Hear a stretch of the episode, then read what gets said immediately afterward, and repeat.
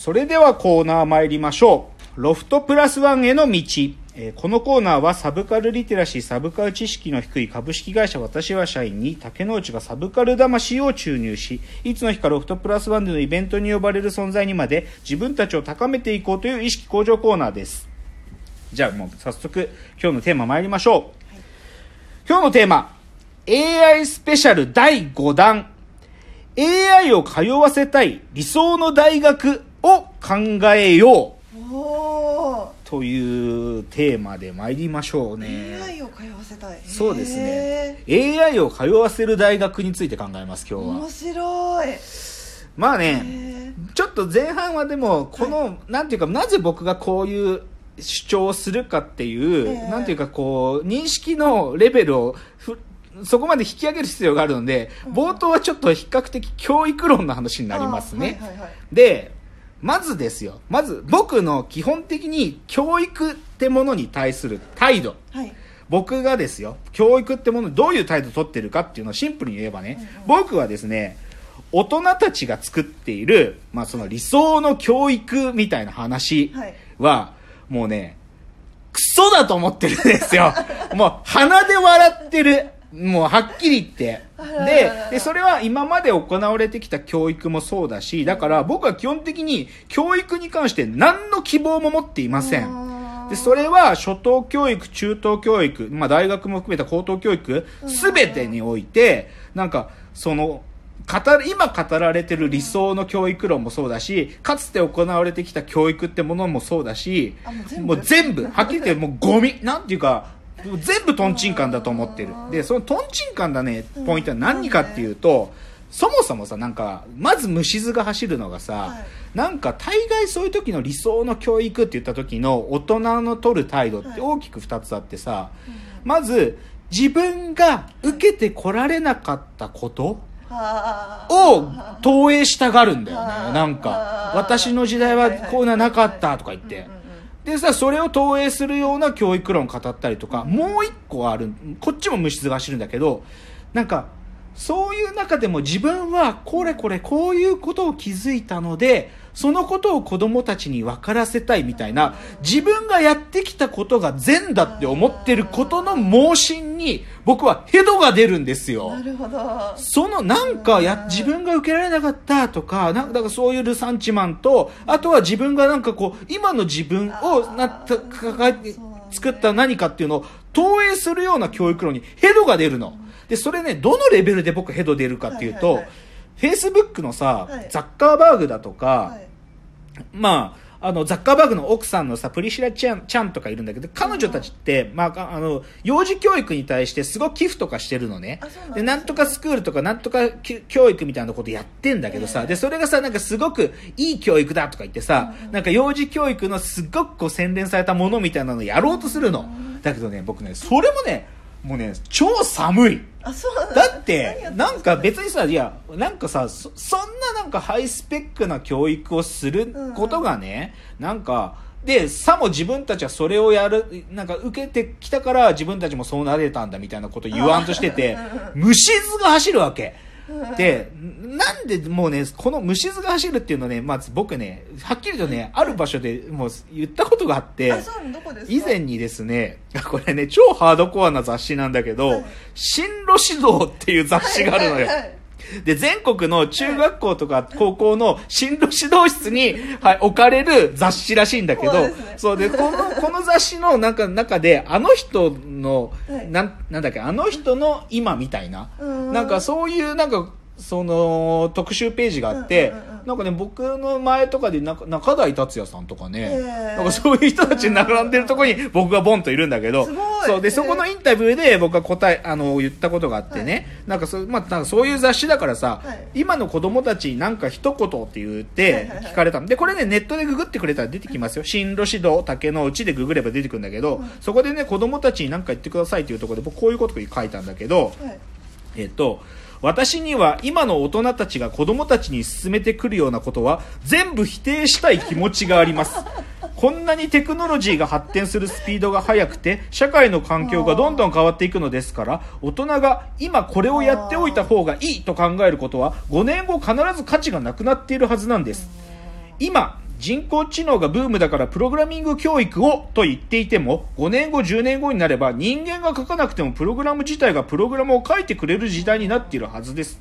子供たちにアドバイスをするなら、大人が言っていることは一つも信じるな、ということですね。逆に先生たちには自分たちが未熟であることを認めてほしいと思います。先生は不完全な存在でいいと思うんです。教える立場だという態度は戦前ならまだしも今の時代には合わないでしょう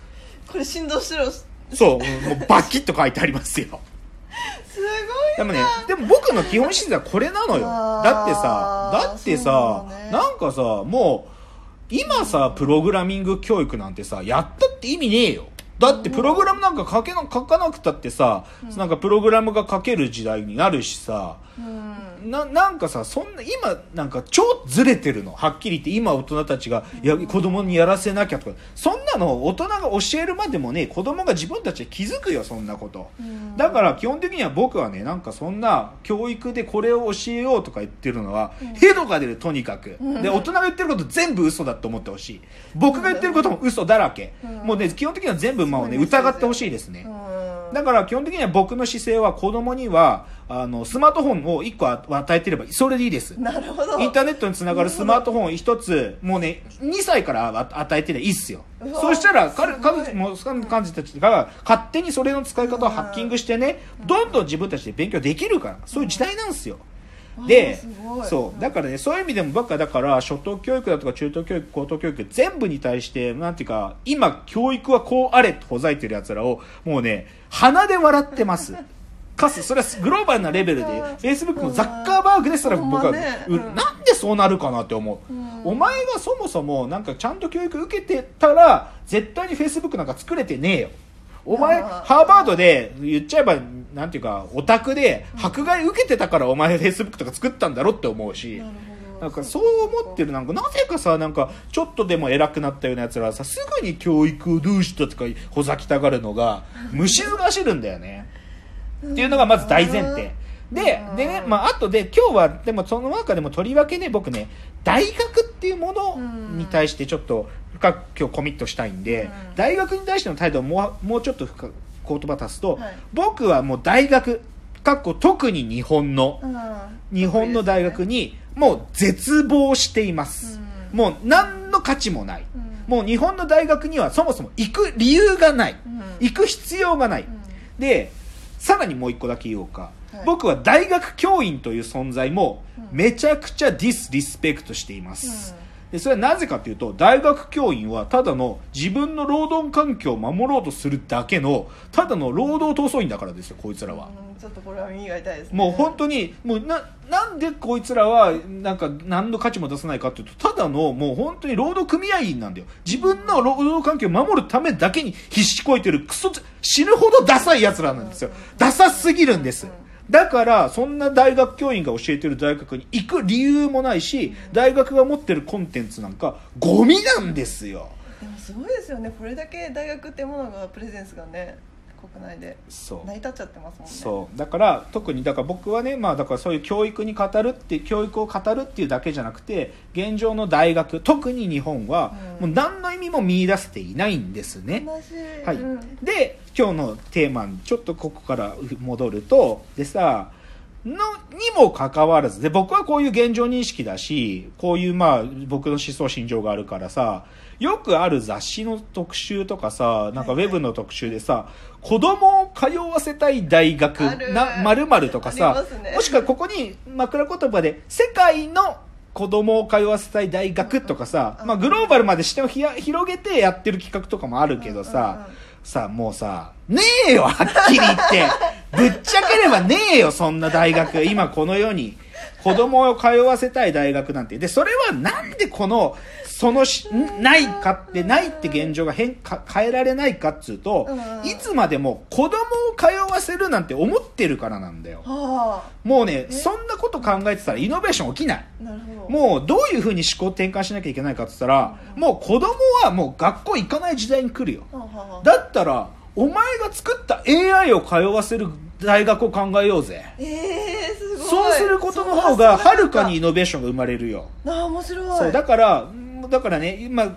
子供がさ、なんかさ、AI を学べる理想の大学を考えようとか、そんなのももう古いわけ。うんうん AI が学べるなんてもう勝手に学ぶから子供が。学べるし作れるようになるんだから時代で。2、3年後。だったら、その作った AI を通わせる大学を考えようぜと。面白いその方が間違いなく新しいし楽しいんだよ。うんいや考えたことなかったですそう。だから今日のテーマは、AI を通わせる理想の大学ってのは何なのか、へー。どういうもんなのかってことをまあ言っちゃえば独断で考えますよ。